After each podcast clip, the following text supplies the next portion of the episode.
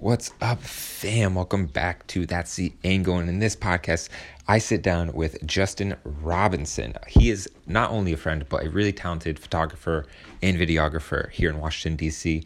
And his studio is like right above where I record this podcast. And I see him every Wednesday, and I always just want to sit down and have a conversation with him. So this was my opportunity. So glad I got to have him on for a quick little 1 hour because it was in between my scheduled out guest, but it was fun nonetheless. So anyways, guys, enjoy this podcast. And if you are enjoying this, please show some love in the form of like a like or a comment or a review or a YouTube follow, which probably means the most because, I'm putting all this work out for you guys to enjoy. So show them some love back. Shit. Anyways, enjoy the episode. Doo-doo. Ooh. That's the angle. Oh, what? That's the podcast. Dude, that's wild, man. Holy shit, dude. I've never been jumped before.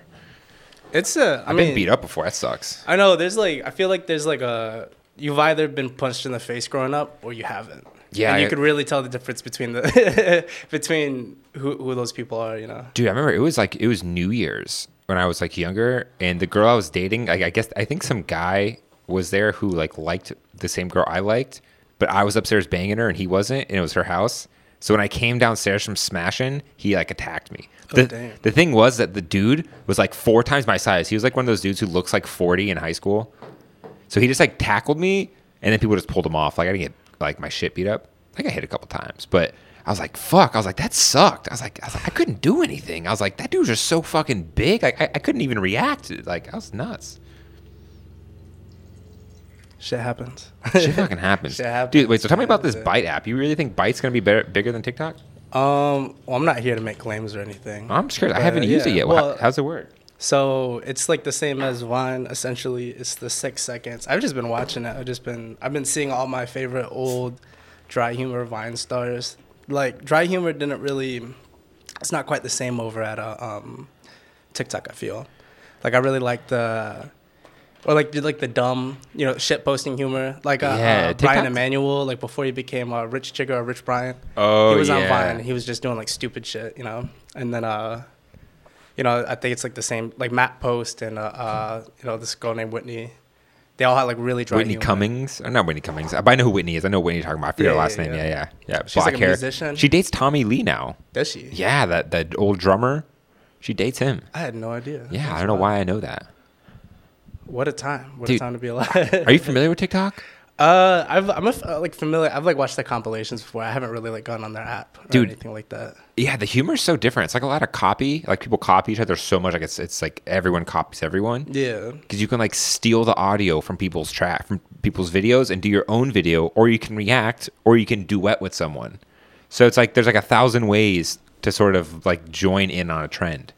Like, that's why trends kick off so fast on those things. Yeah. Isn't that wild? Yeah, I peeped that. Yeah, no, like, I think I understand that. And it's like, there's some really funny stuff over there. I think I'm just going to stay with my finger right now. I was like, oh, you're sipping fast. I'll put this back on the table. Well, I was like, we were walking in. They were like, oh, we're not going to do the photo walk anymore. And I was like, all right. And then I looked inside, and I was like, I think that's Jamie. Ooh. And I was like, I think that's, like, enough to persuade a young bull. Dang. So you're about to go on a photo walk. What does that mean for you? Like, just walk around, take photos? Like, what's that? Yeah, well, I mean, like, backing up, I'm a street photographer. I started doing street photography before, you know, and then it was street, and then I did a lot of street photography in Juarez, and it's just, like, now I'm, like, almost all studio exclusively, but I go on these walks with John Chavez and others, Tate Bott on Instagram. No. He's like a film guy. He's wild. Okay. I have to look him up.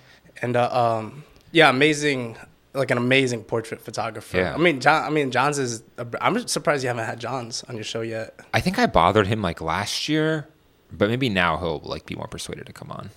Cuz he's that dude is like next level. He's like, really good. When people talk, okay, so we're industry standard, we're like in a studio of like photographers who work for, you know, Sweet Green, Solid Core, Kava, or, you know, like, we have, like, a lot of brands. Yeah, collectively, this community, we have a lot of brands under our belts, you know? Yeah, this community, and just for me, I feel like your circle, like that your circle of photographers all work with some of the biggest brands in D.C. Yeah, no, they're fire. We have talented people. Yeah, it's like a weird collective. When I look at it, I think it was like the 52 O Street collective. Like all you guys are homies, y'all work together, and y'all kind of just like have each other's back and like push each other. Yeah, I really appreciate that community, and but like we have these people who are like that, like top tier, going into our studio just to watch John's edit. And like the way he'll talk about like photos. Really? Am I missing something about John's? Bro, he is just like his. It's like knowledge applied, but also intuition and like instinct. And it's so raw to see. You know, he's a goat. He's gonna be a goat. Yeah, I'm not gonna lie. I've always thought John's was really talented. Like even when I first came to the photography scene, like three years ago. He was already here. Like, he was already still taking photos. And I would look at his work, and I was like, fuck, it's so aesthetic. Like, it's just so, like, there's, like, a feel to it. Yeah. It's, like, super filmy, but it's, like, honest. Yeah. I feel like a lot of people get lost in, like, trends. You know, I've been lost in a trend before. I think we all have chased, like, an IG trend or super, something. Like, teals or oranges. Uh-huh. But, like, John's has always been super honest with his edits. But, you know, he came from North Carolina. Really? Yeah. He's been a... DC cat for like I think only 3 years. Oh whoa! But imagine jumping on a scene and like getting like blowing up like that quick. Yeah. How new are you to the DC scene? I grew up in DC. Oh, you did? Yeah. I grew up in Oxon Hill, PG County. Oh shit! Pretty Girl County. Yeah, Pretty Girl County. Yeah. Hey, man, nothing PG about it. I love it though. You know, I'm very proud. I'm very proud. I live in Arlington now. It kind of feels like you're on an airplane. You just bumped to first class, and everyone around you is like, You don't belong here. Arlington's nice as hell to live in. Arlington's a good spot. I love Arlington, yeah. But there's like, it's like a different culture over there for sure. Yeah, I mean, Arlington is like young professionals, like early 20s to mid 20s, their first real big job, living out by themselves for the first time, just graduated college. That's like what Arlington is. Yeah. You know? Straight from George Mason or from like Georgetown.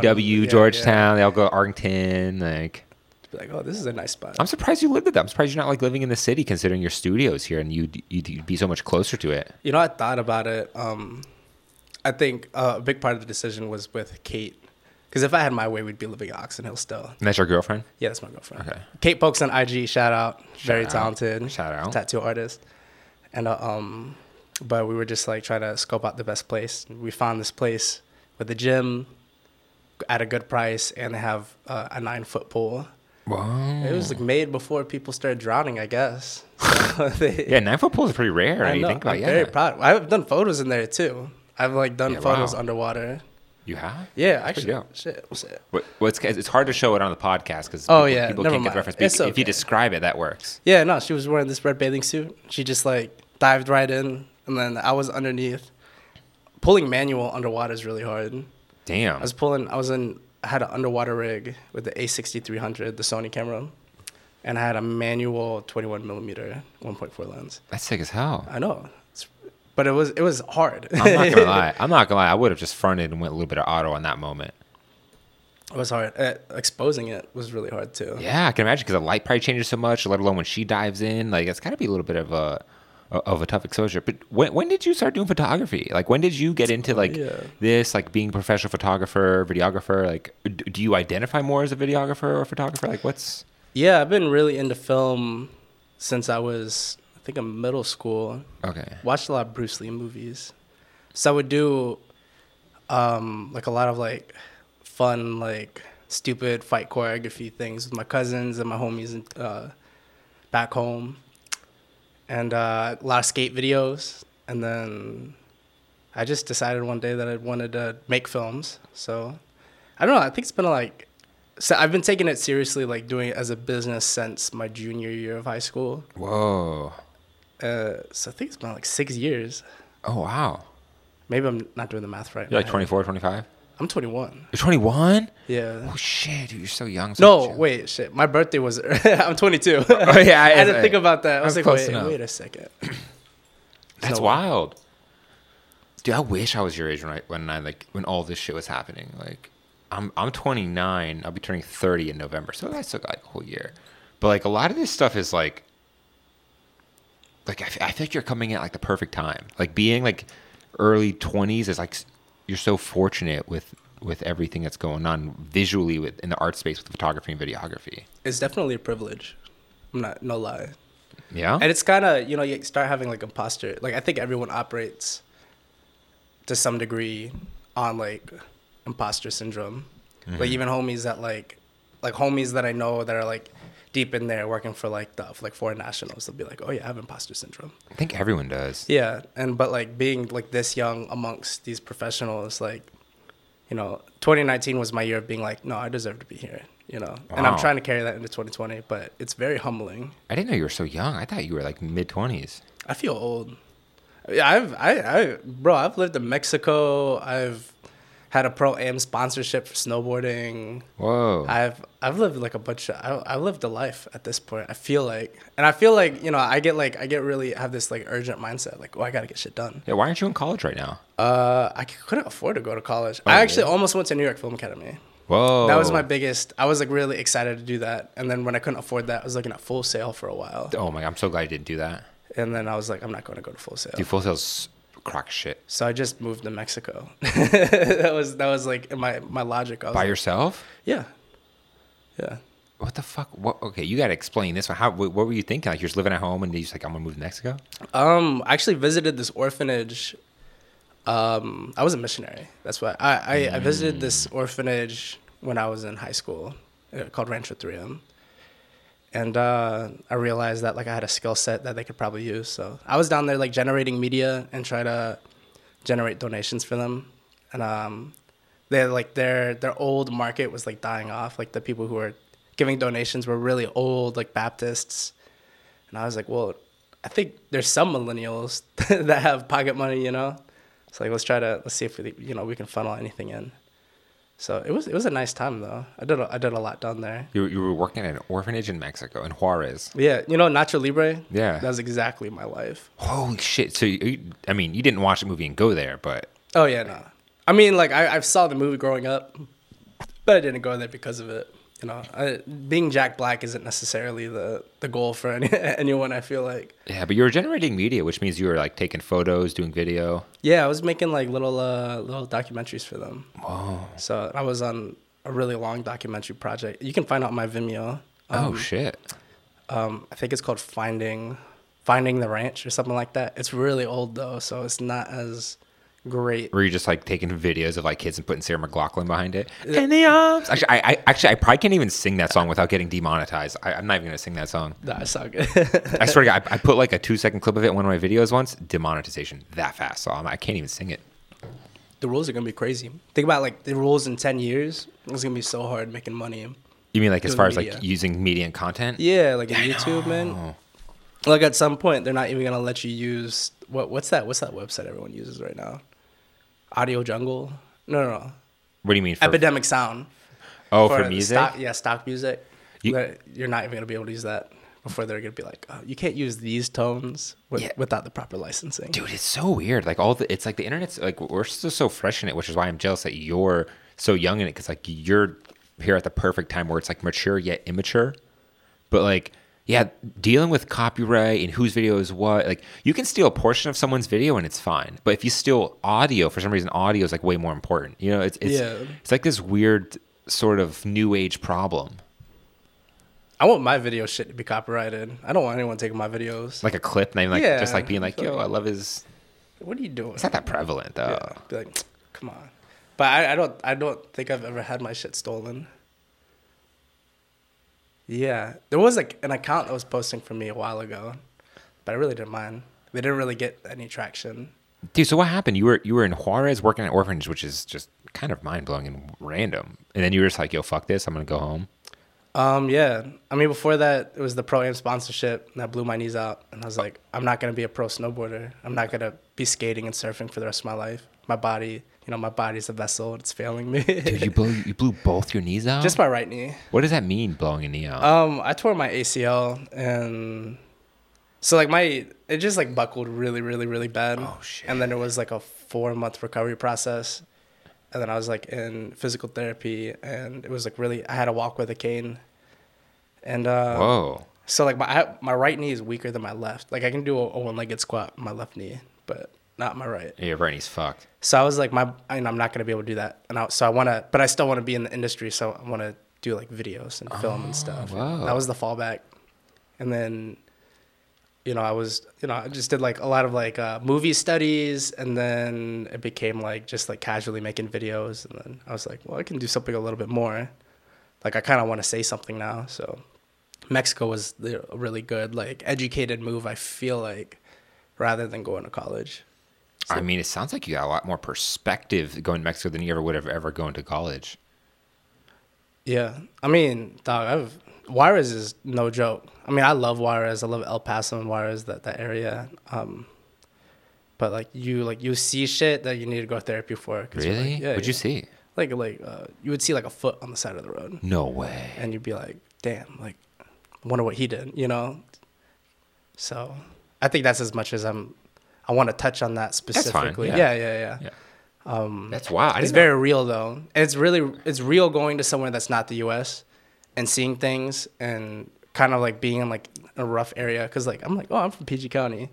Like I'm, you know, it won't be that different. And then you go somewhere like that and you're like, whoa. It makes me think about how those people are living. Like they grew up with that stuff. Like you're 10 years old and you see a foot, you'd probably just get numb to it, or just, it just seems so like life must seem so invaluable or something at that point. Like it seems so different. Yeah.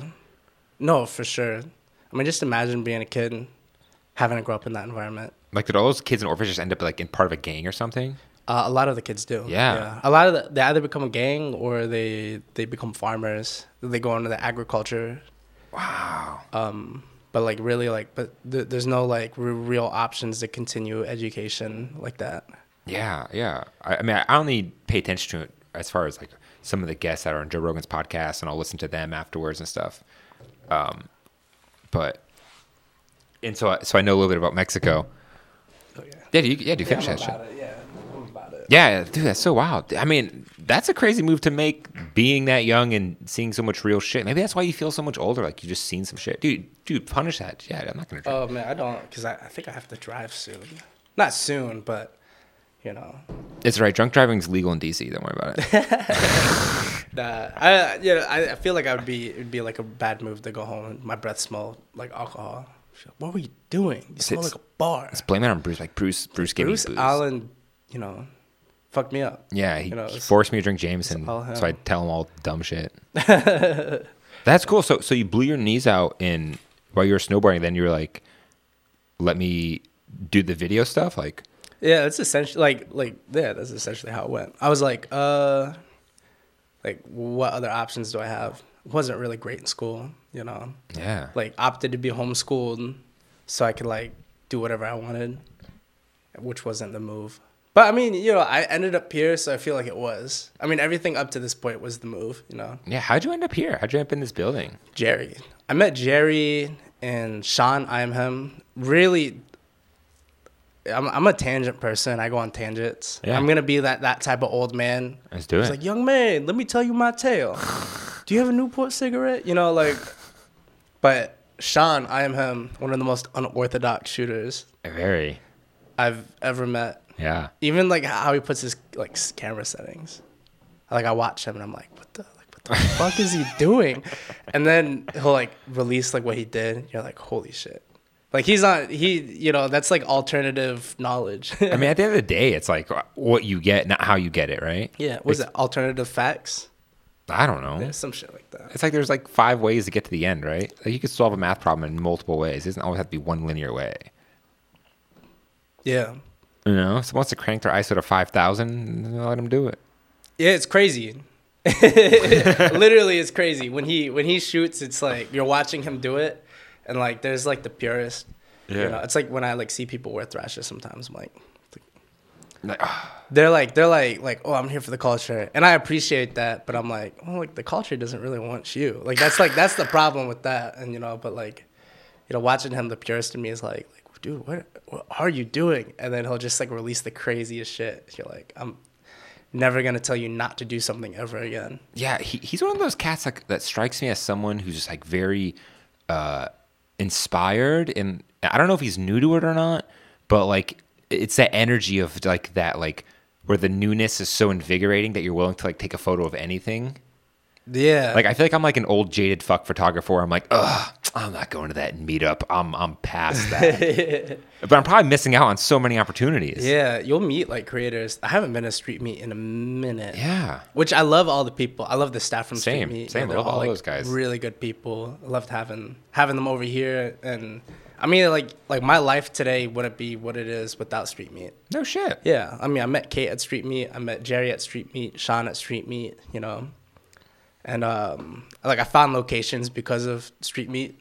Yeah, no, same. I've gotten a lot of good things from Street Meat too. Yeah, yeah. A lot of people on this podcast has Julian, one of your good friends, Julian Thomas, straight up said that he discovered photography. Like Street Meat was a big reason why he fell in love with it. Yeah, and Walk with Locals too. Yeah, I haven't even been like I'm like that's the one that I've been.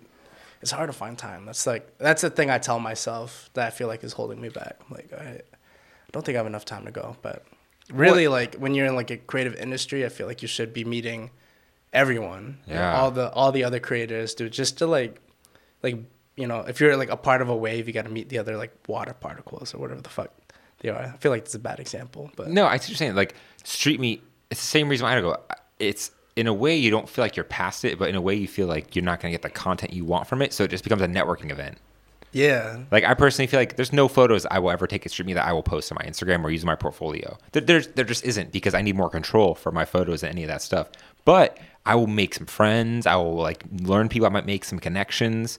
But I still don't go. So, you know what I'm saying? Like, but for anyone listening, like, I think that, like, if you don't know what Street Meat or Walk with Locals is, it's basically a meetup that's organized online, mostly via Instagram.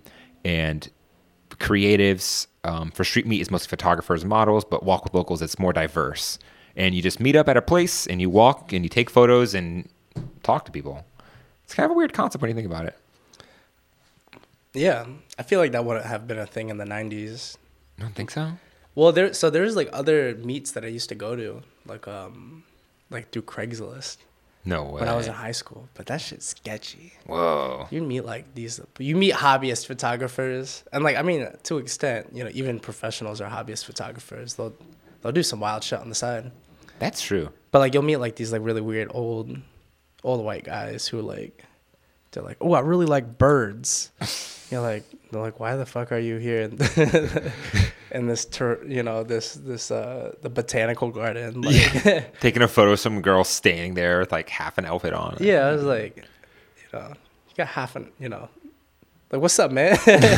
What's up with you? You know? But that's like the interesting part about these things is that you just don't know who you're gonna run into, who it's attracting, like. Some of the people I've been at these events, I'm still friends with to this day, or like I still keep in contact with to this day. Like, and their lives are completely different now. Yeah, that's crazy. I think always being open to opportunities too is, what I feel like that's the magic in Street Meat. Yeah, right. Yeah, they kind of create this whole magic environment that you don't know exists. So how did you turn that? Like, how did you turn Street Meat into a success, like a career, into owning a studio space and living in Arlington? Like, you seem to be doing pretty well, like, especially at 21. Like, how did you navigate that? Like, what's that look like? Jerry. Really? Yeah, Jerry. God damn, Uncle Jarrell. Jerry. Yeah, he was just, you know, Kate and I were tight with him, and one day he was just like, hey, I found a studio space. You guys are dope. And I was like, you're dope too. It was like right after my 21st birthday. It was last year. And I was working for a barbershop at that time. I was doing media for the Standard Barbershop in Fairfax. Oh, nice. And I was working on a bunch of, like, other smaller contracts with coffee shops and stuff. But I was, like, trying to work and, you know, work my angles, like, whatever prospects I could have. And Jerry hit me up, and then it's just been, like, I mean, it definitely hasn't been easy sailing. Oh, it never is. But having a studio space is, like... From a street shooter's perspective, you know, you can only go so far for your photo before, like, they're like, cops are like, yo, you can't stand, whose car is that? You can't stand on their car. Be like, yeah. I need the high angle, you know?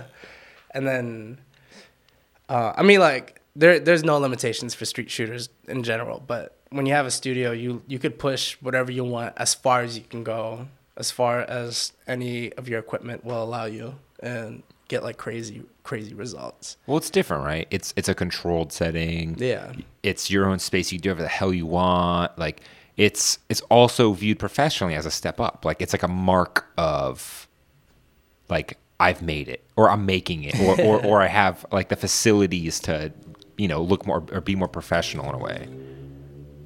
For real. I mean, that's the way I feel. I mean, I used to have a studio, and that's exactly how I felt. Like, I mean, I was like, yeah, fuck yeah, studio, fuck I you, got street a photographers. Studio, I can, you know, I can take photos of you in the studio with the good light, and then you're like, wow. And then you'll get DMs. They're like, can I see your studio? Like people. Well, your studio in specific is beautiful. I love the space. Yeah. I think like, you know, the space alone, you know, I feel like the community really is like the driving point for it at this point. Like having people like Sean and, or Roshan Barnes, John Chavez, you know, we're neighbors with like Mike Ant and, you know, Julian Thomas and Jarrett Hendricks. And at one point, like Dial and Jeremy, the Drive Shot. Aren't they upstairs now? Or aren't they in the No, they have a new space. They have a new space now. Not even in the studio? Yeah, they're whoosh, over there. They're Capitol Heights, far Capitol Heights. Wow, I didn't know they moved. Yeah, they did. I mean, at the same time, there's only so far you could go before, you know, any space becomes like it's like limiting, you know? No, but I'm so disappointed they did, because I feel like there's some magic going on here that they were helping to contribute, but now they left the equation. Because I think there's a lot to be said for community, especially in the creative industry. Yeah. You know, like it's like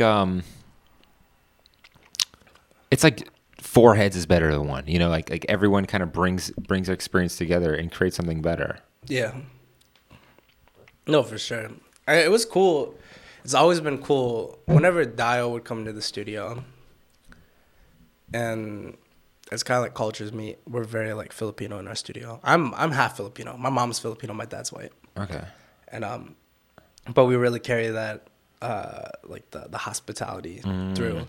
So they would come and be like, yo, you want coffee? You want beer? You want water? You know, like, what do you need? And then we would just like shoot the shit and talk. And I thought like from being like a 21-year-old in the presence of these mavericks, they're like heavy hitters in the area. I feel like that's been like essential for my growth as a creator.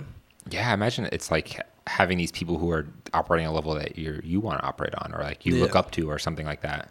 Being so close to it too is like I think your ideas evolve faster. Mm. Now, at one point, you're like, oh, I should put gels on LED panels. And then you're like, well, actually, we should have, like, backlight, like a hair light. And then, you know, like, or just, like, elaborate, like, casual four-point lighting setups just because, you know. Well, it's like by being around that energy and experience people, you automatically soak it up. Like, you start operating on their level just by default. You know, it's like if you were playing with Michael Jordan every day, you'll probably get pretty damn good by playing with that dude every day. Yeah. I mean, I wouldn't say I'm definitely not at the level. Like when I shoot, it's very humbling when I shoot with like Julian or like when I watch Julian shoot. Cause like Julian's, he's been here, right? Yeah, man. Like he'll be shooting. You'll be like, what are you doing? He's like, I know you're not talking to me while I'm trying to shoot. You're like, okay, I'll let you do your thing. Like, damn. I just want to watch, you know? And like, and we get it too. Like he's not being rude. He's like, he's just doing his shit. You know? Yeah, he's in his zone. That's like when, like, I feel like for a lot of people, that's when they feel the most alive, is when they're completing a shot. You think so? Some dope shit, yeah. Is that how you feel? That's how I feel. I definitely, when I finish a series, I'm like, oh my God. Like I did the series Tiger Bomb. Uh-huh. I did the whole thing in one night. Whoa. And I was like, at the end of it, I was like, I just completed a project. And, like, if you work in media, you know that it doesn't come that often where you get to, like run a whole project in one day and, like, complete it. And you're like, wow. I mean, like, you'll probably come back to it and edit it and have more ideas for it. But, like, just, like, having the feeling of, like, setting a goal that's, like, really out there and then completing it. What was the goal with the whole Tiger Bomb? Is it Bomb or Balm? Bomb. Tiger Bomb? Yeah. You did that with that Asian model, Jai Hazang. And G and JR. Yeah, those people are dope. Yeah, I saw her photo in your studio and I was just up there. True? Yeah. Oh, also, JR, he's cool as shit. Mm-hmm. He's my boy. He tried to, he's a bartender also. We went to his bar on my birthday and he tried to kill me. I'm sure he did. And I've been, yeah. he like just kept feeding us shots. I actually don't remember the last part of the night. I remember I was fighting with someone, like not like scrapping, but I was just like what are you talking about? Like it could have got there. It could have got there. You're a big dude. I wouldn't fuck with you. I'd fuck with me. I mean, like, I look at myself in the mirror and be like, why are you looking at me, man? I think I'm probably a little tipsy now after having so much, you know, I ain't having adequate amount of Jameson. You know, it's just it's delicious. Though, a subtle amount, subtle. Just you know what I thought was really interesting about you is that when we were in your studio and it was like me, you, Sean, and that random Asian girl. I only know her by Instagram name. BS, like BSMDK. Anyways, we were talking about like inspiration, and you were talking about the Tiger Bomb shoot, and you were saying that your inspiration came from like an ad, like the colors of an ad. Yeah. I thought that was so fascinating because I never approached like inspiration like that. I feel like it's anywhere.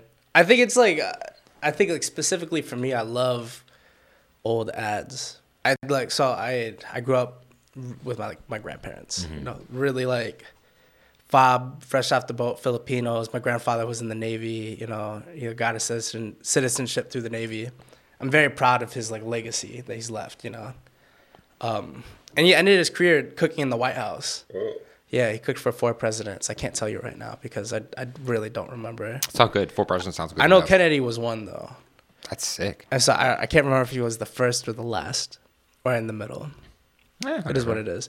But I just grew up with like a bunch of old magazines. Like in the basement, there'd be like packed in boxes, and I would just like look at these old ignorant ass ads from the 50s and 60s, and they'd be like oh, Marlboro cigarettes is like the number 1 cigarettes for pregnant mothers, you know, like really ignorant shit, right?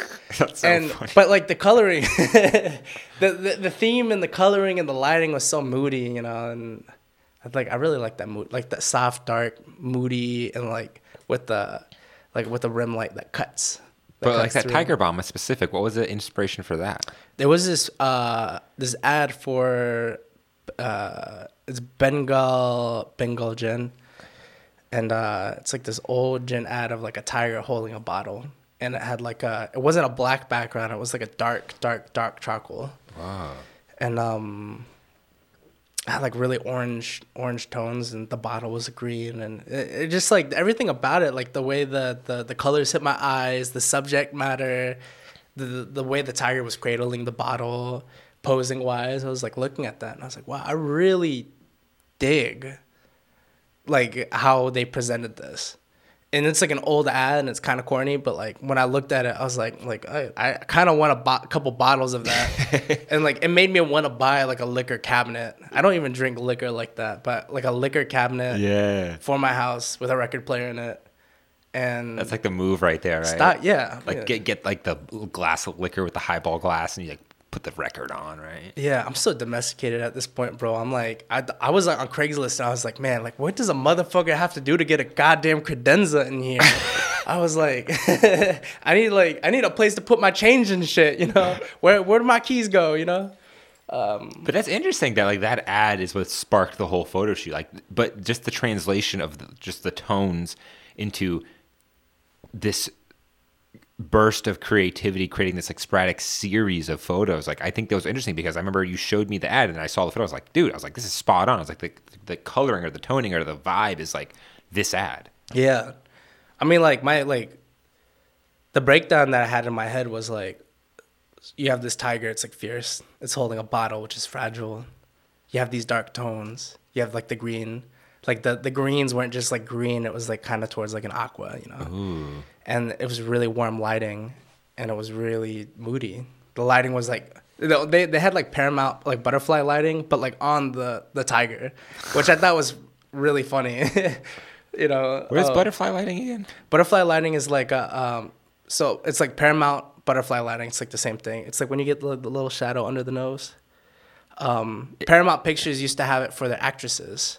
But that's like up and to the left, right? Yeah, it's like up at an angle, and it's like a certain like angle. But what angle is it? It's like up and pointing down. Like yeah, but like low enough where you're not getting like the shadows under the eyes and stuff. Oh, but yeah. You just get that nose shadow. Yeah, that really it just like highlights the face. Oh. It brings out all the feminine features of the face. It's a very feminine type lighting. That's something I've talked about is how lighting is important to like how it fits your face, like broad lighting, short lighting, stuff like that. You have split lighting. Yeah. It's very masculine. You'll see it in like Taken or like any like John Wick movie. You know? And then Rembrandt, and then Paramount butterfly lighting, and there's just like so many loop lighting, so many configurations you could have. What's loop lighting? Loop lighting is just like lighting from like all the angles, top. Oh. Yeah, it's just like it's almost flat, you know. Yeah. It's just how you light the face though is like the way you shape it is like really like when you take a portrait or when I take portraits, I like to think about like how wide is their face, you know? Are they like how long is their nose, you know? Like how can I paint their face with light in a way that makes them look really good, but also communicate who they are as a person. And like just like knowing how light will like move down their face, you know, you'll figure out the best lighting setups for it. So I really like the Rembrandt right now, the triangle light. Oh, like to the left and to the side, or like up and to the side, and you get the little bit. The triangle right below the eye. Mm-hmm. I love that lighting. I love that. I think I've been on like a move for that. I think past 4 shoots I've just been like, let's get that Rembrandt. Yeah, photography isn't really about taking photos. It's about shaping light, especially with studio photography. It's like how do you shape your light? Like that is what is the mark of certain people is how they react to the light. Like when you look at someone's photos, it's composition, but it's also how they use the light. Did they expose for the highlights? Did they expose for shadows? Where did they place their light? You know, it's like there's certain lighting structures that you're like, I know that's Platon. I know that's Julian. I know that's Rob. I know that's different people. It's like the lighting goes so understated with like the setups, let alone with portraits, which is like a super intimate thing. Like portraits, they seem easy until you do them.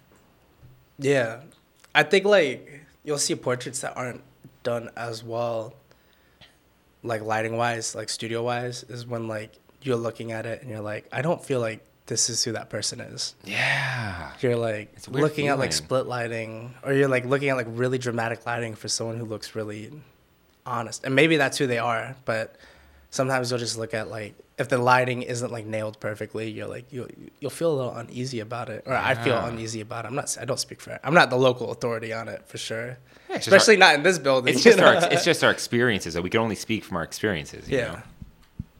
No, I think you have a point. You're 100% right. I think the same thing. It's like it's our job to be like, yo, you got a fat face, so I'm gonna light you different. You don't say that, but you think this. Or you're like, yo, your eyes are sunken in, I'm gonna bring a light lower. Or you're like, big ass nose. I'm gonna hit you with that Paramount. You know? Yeah. Or you're like, yo, you got mad wrinkles, I'm gonna put the light a little lower. You know, it's like little tips and hacks like that like take time, and it's like that's the fine wine of photography. That's what makes people great, is those little details. Yeah. You know, at least that's what I'm finding out. Like, dude, I saw a documentary on, you know who Platon is? No. Well, you should know who he is. Every photographer should know who Platon is. He's one of the biggest, most famous portrait artists. He's like known for photographing really highly famous, successful people. His style is so unique. Once you see it, you can't unsee it. It's like a weird white and black photo, but mostly whites, and he kind of uses like a wide angle distortion lens, and it's weird because you're like, is this just post-processed, or is this just his style? But every photo looks like it, and he's got a whole team working behind him, and he's got special space printers in his studio. Oh, my God. Yeah, I'm not even lying. And, like, watching the documentary, he had, Colin Powell come to his studio, and he photographed Colin Powell. He's just, like, talking to him. But that's, like, the romance that's not talked about. It's, like, the courting of the subject before the photo. You know, it's like the way he courts them into like sitting, into getting a position, into being like, oh yeah, now we're gonna shoot serious. You know, like that whole dance is so interesting, and I feel like isn't really pronounced enough. I love that pre-interview you'll have with like clients, and you're talking to them and you're getting to know them. Especially like, I think from like a film perspective, I love knowing like people's stories, or like knowing about them, how they talk, and like if they're gentle people, or if they're like really aggressive. I like those little nuances about their character. I love to reflect when I take the portrait, and they're all things I like to keep in mind when I'm setting up the lighting. And I feel like that's like the most fulfilling part about it, is like knowing that, you know, this person has come to me and they want their portrait done, and they want it to speak about them, and having that trust from them, and being able to help communicate their humanity to everyone else. And it sounds like pretty pretentious, but I think that's exactly what it is to me. It's like a beautiful form of communication for me. Mm. For sure.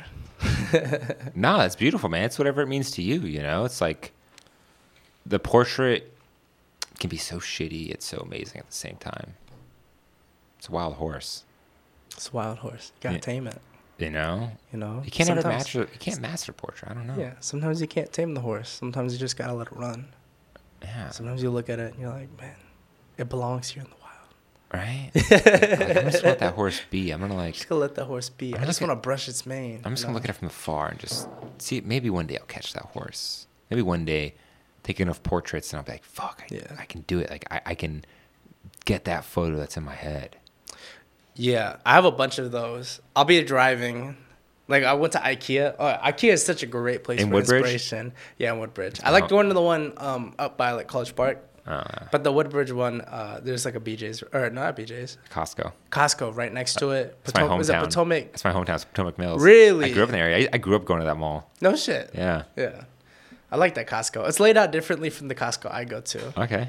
But no Costco is better than the one over here in Maryland. Because they got the burgers over there, and their burgers are so fucking good. Sometimes they're bad. Sometimes, like, I feel like the burger guy that works there that makes them really good isn't great. But I know we're talking about burgers right now. I don't give a shit. I was just looking at my phone. No, I'm just looking because I got, dude, no worries. Me looking at my phone, please don't take that for anything. It's like, I'm like, oh, I got people coming. It's all good, man. No worries. Yeah. I was just like, oh, it's been a lengthy amount of time. I think we covered a lot, you know? You think so? I don't know. I mean, you move fast. Cool. I move really fast. Well, I think I move fast, but like not in the right direction. Yeah. Yeah. I think I'm a very tangenty. You know, I go on tangents a lot. That's cool. I'm here for it. Is this your first podcast? No. Okay. It's actually not. Believe it or not. Oh. Yeah. Yeah. It was a wild time. Yeah. I don't know. I was like, I didn't even plan on interviewing you, but I was like. But I'm just always curious about people, and especially you. I didn't know you're so goddamn young. I'm a baby. Yeah. What the hell, man? Yeah. You should just not tell. You should do like the rapper thing. Don't tell people your age. I usually don't let people know. Yeah. I think a lot of people they look at like the bags under my eyes. They're like, oh, he looks tired. He's probably in his 30s. You know, he's either tired and like old, or he's young and he did crack. You know. I feel like is what people look at me and they're like trying to gauge my weird rounded, you know, young man weathered soul face. Well, I mean, even just talking to you for like 30 minutes, I probably talked for like 35 minutes, like just hearing your background, I can tell you've seen some shit, and that's probably what's weathered you to think for people to get that you're so much older. Like there's like a certain roughness to you that I could tell is really, I feel like there's some evil in you. Some evil. I feel like I'm not even lying to you. I get this energy from you. Like if you like, you get really mean at like over a sudden. I don't know what it is. Oh man. I feel like there's a darkness in there that like I can sense. But like you're a nice dude. But I feel like I can sense it. I'm like I don't want to piss this guy off. I like that. You know, I think that's a first for me. You know, I'm a very transparent person. You know, I do get when I'm at the gym. I'm really mean to myself. Hell yeah. Because it's like the fall from grace, like being like a pro, almost like, you know, my goal, like my what I thought the trajectory of my life would be is I would be like a pro athlete. I'd be like on a board the rest of my life. Sounds great. I know. And that's like, I love surfing. I love snowboarding. I love skating, you know, I love carving. And so that's like how I thought my life would go, and when that didn't work out, you know. Yeah, it don't love you. Your knees, life don't love me. Your knees don't love you. My leave, yeah. And then there's moss in the ceiling. My bad. But yeah, so I'm in the gym, and I used to be really fit, and then I'm in the gym now, and I'm like whispering shit to myself. I'm like, you fucking piece of shit. Like doing squats and shit. I'm like, you don't fucking deserve anything. You like, know? You're better than this. Like, look at you now. You were once a fucking stallion. Look in the mirror. Look at your jawline. You can't see it? Exactly. You know? You fucked up and got a girlfriend. That's what happened, my G. Oh, no. She's the best thing that's happened to me by far. Yeah? She's amazing. How long have you been together? Coming up on 2 years. Nice. Well, dude, I don't mean to keep it so long, but what's next? Like, what's next with you? Like, what? Like, I feel like you've... Like, what's your 2020 goals? Damn. Like what? Like when you were like New Year's Day, like I can't wait 2020. I'm gonna crush this shit. Like what comes across your mind? Like what were you like? Yeah, I'm gonna do that. I don't even remember New Year's. Really? Yeah, I don't remember. I don't remember New Year's Eve, and I remember waking up New Year's. Damn. And I was like, oh, what the fuck happened on New Year's Eve? John's boy, I know we were here, but John's had to go to the hospital the next day because he drank so much. God damn. But he wasn't, you know, he drank a lot because of me, and only because he's a nice guy. We played beer pong and he just destroyed me, and I can admit that. I'm big enough to admit that. Like you got skunked. Dude, he just like did. He like, well, he had that college experience. Like I never. Oh, she went to college. So I never really played beer pong like that. No. I'm good at the app. The cup pong app. Nah, man, it's not the same. It's definitely not the same. So he was just like schooling me, and then I would have to take a shot, but then he'd be like, "Oh, I feel bad for J. Rob." You know, that guy's my best friend. He's like my brother. So he's like, "I'll take a shot with him," you know. So he doesn't really feel the defeat, you know. It's all good. Yeah, it's a whole thing. Yeah, all right. But he had to go to the hospital the next day. He was so dehydrated. I felt bad. We left him on the couch too, and I didn't even know we did that because I was drunk, and Kate was just like, "Let's get you." Kate and I live in Arlington. But to make the hospital move, that's pretty serious. Like to be like, yo, my friend's so drunk, he's got to go to the hospital. I'm like, damn, like you can't. That's really fucked up. Yeah, I felt bad about that. That was definitely heavy-handed.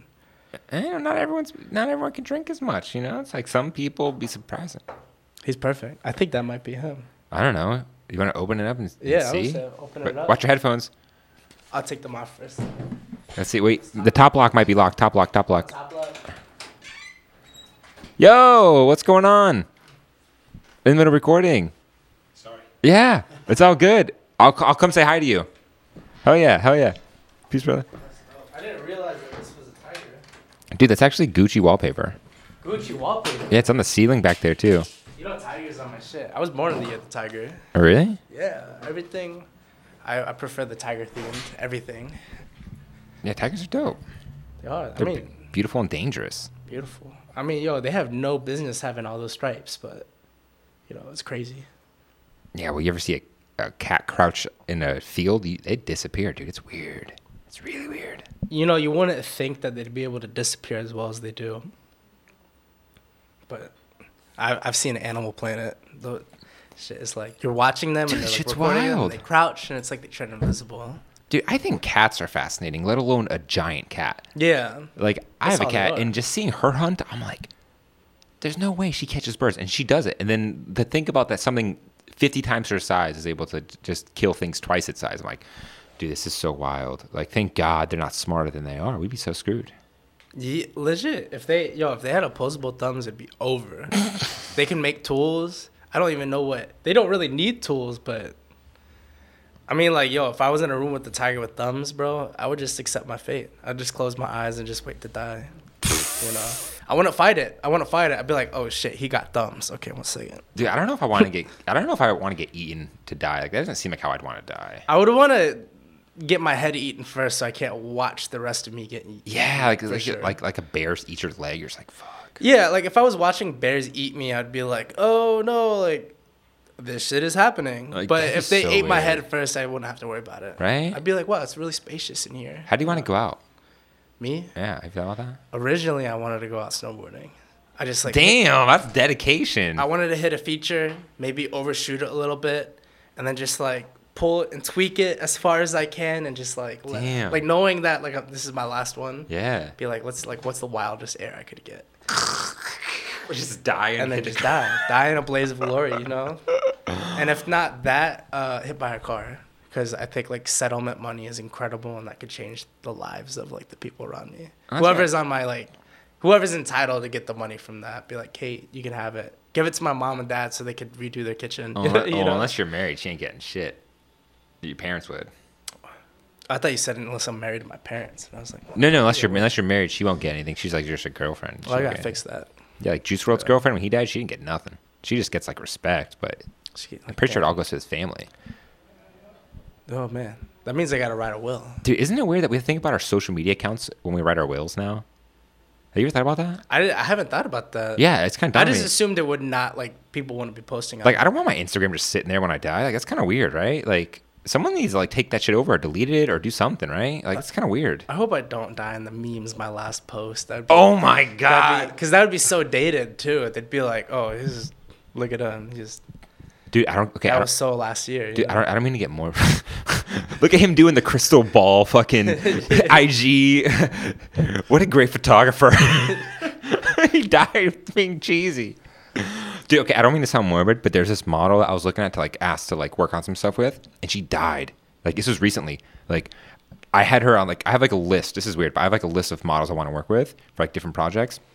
She was like on my list, and I was gonna hit her up. But then, like, I noticed on her Instagram, it got, like, really weird. I was like, why is her mom posting selfies? Like, that looked really sad.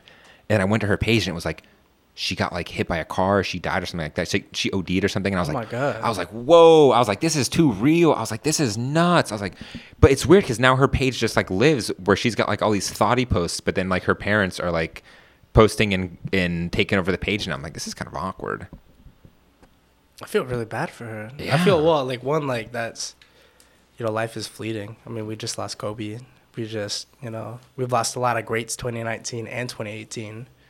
You know, it's like, it's coming to those years where... 2020's... And I've personally had friends that aren't here anymore, which is really sad to think about. Like, as recent as, like, last summer, I remember that. That recent? Yeah. Wow. It destroyed me. Two summers ago, that was the one that, like, really had me thinking. Like I saw some shit in Mexico, but like coming back to the States, I thought I had like seen a lot. Yeah. And I thought I was like ready to like appreciate life. And then like you lose people that you considered like your brothers, you know? And yeah. You're like, wow. Like, was it like sudden kind of, it's like weird. You get the news and you can't like imagine it. Like even like as they're telling you, you're like, it doesn't feel right. It doesn't feel real. And you're kind of mad that they're like, because you feel like they're lying to you. You know, I don't fuck with like people who like lie at all. So, but when I hear like, oh, your friend's dead, I'm like, don't fucking talk about my friend like that. Like, don't speak that into existence. Yeah. But like, they're just trying to like notify me, and I'm like personally offended.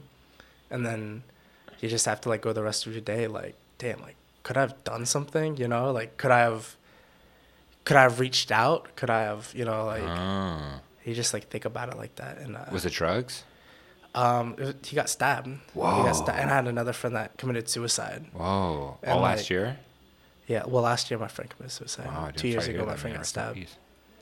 Rest in peace. And but, like, knowing that, you got to be like, life is, you know, so temporary. I think that's, like, I'm not really focused on my next move, you know, I'm just trying to make sure I'm enjoying it, you know. Even, like, I'm on these, like, hard contracts right now, you know, that are very demanding. And I'm learning a lot being on them. And it's so easy to be like, damn, like, this is hard, you know, like what's going to happen next, like, after this, like, do I have to hunt for the next one that's going to, like, be like this? And I really don't need to worry about that because I know that if I'm not just, like, taking it in, it's not going to be worth anything, you know? Yeah, I mean, it gives you so much appreciation for life and for the fragileness of what we have, and to be dealing with stuff that seems so trivial, like a fucking contract, and to be like, it's so difficult, but yet someone can get stabbed or do something like that, and they're gone, they're done, their chance. They didn't even have a chance to fail at their dream, and yet here we are living our dreams. It's like, it's not fair, it's so weird. That's why you feel like an imposter. That's why it feels fake. That's why it feels like I'm so lucky and grateful to be here. And when you get those contracts, you might be like, fuck yeah, let's get this done. But it takes all that weird tragedy to, like, focus us on it, to make it feel, like, respect and appreciative to what we have and to the friends and community that we've built. You know, it's weird. Yeah. It's crazy. I mean, I've had friends die, too. I mean, I had a friend, I mean, before we left for a break, man, we smoked a blunt on the docks. When I came back the next summer, he was dead. He was robbed for all of his weed. I guess he was dealing. He was robbed and shot in his own house. Like, I was like, fuck, man. Like, that shit was, it was hard. It was hard. He probably wasn't as close to me as those friends. But, like, I don't know, man. Like, life is fleeting, and in that perspective, I don't know. Makes you appreciative, man. Grateful. Hug your loved ones. Yeah. You know? Hug your loved ones, for sure. Yeah. Fuck, man. I hate to end on such a sad note, but my next guest is here. It's all good. I live for this. So we're just getting somewhere. I'm just going to take some moody photos. That's what. Oh, man. No, I don't want to end on that, man. It's all right. Good. All right, Justin. Well, man, I appreciate you having you on. It's been a pleasure. Yeah, I have a very soft voice when I talk on the podcast. I can hear it myself. Yeah, it's all good, man. Yeah, I don't really talk like this, so. Yeah, it's all good. Well, dude. Until next time.